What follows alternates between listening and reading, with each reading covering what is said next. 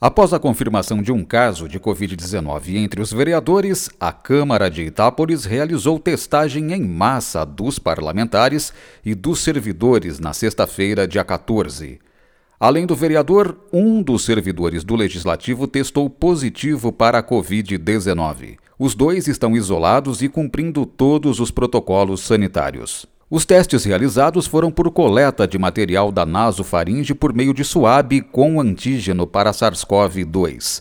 Em alguns casos, foram feitos cumulativamente testes de sorologia.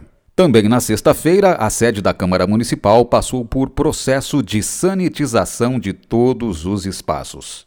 Como todos os protocolos sanitários estão sendo cumpridos, a Câmara vai realizar sessão ordinária na segunda-feira, dia 17 de maio, com início meia hora mais cedo, às 5 horas da tarde.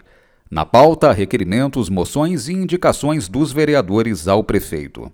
A sessão ainda não vai ter presença de munícipes no plenário que podem acompanhar pela transmissão ao vivo nas redes sociais Facebook e YouTube.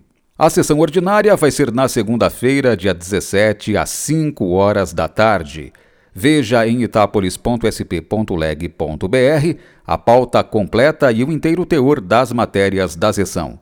Flávio Moraes, Jornalismo, Câmara Municipal de Itápolis.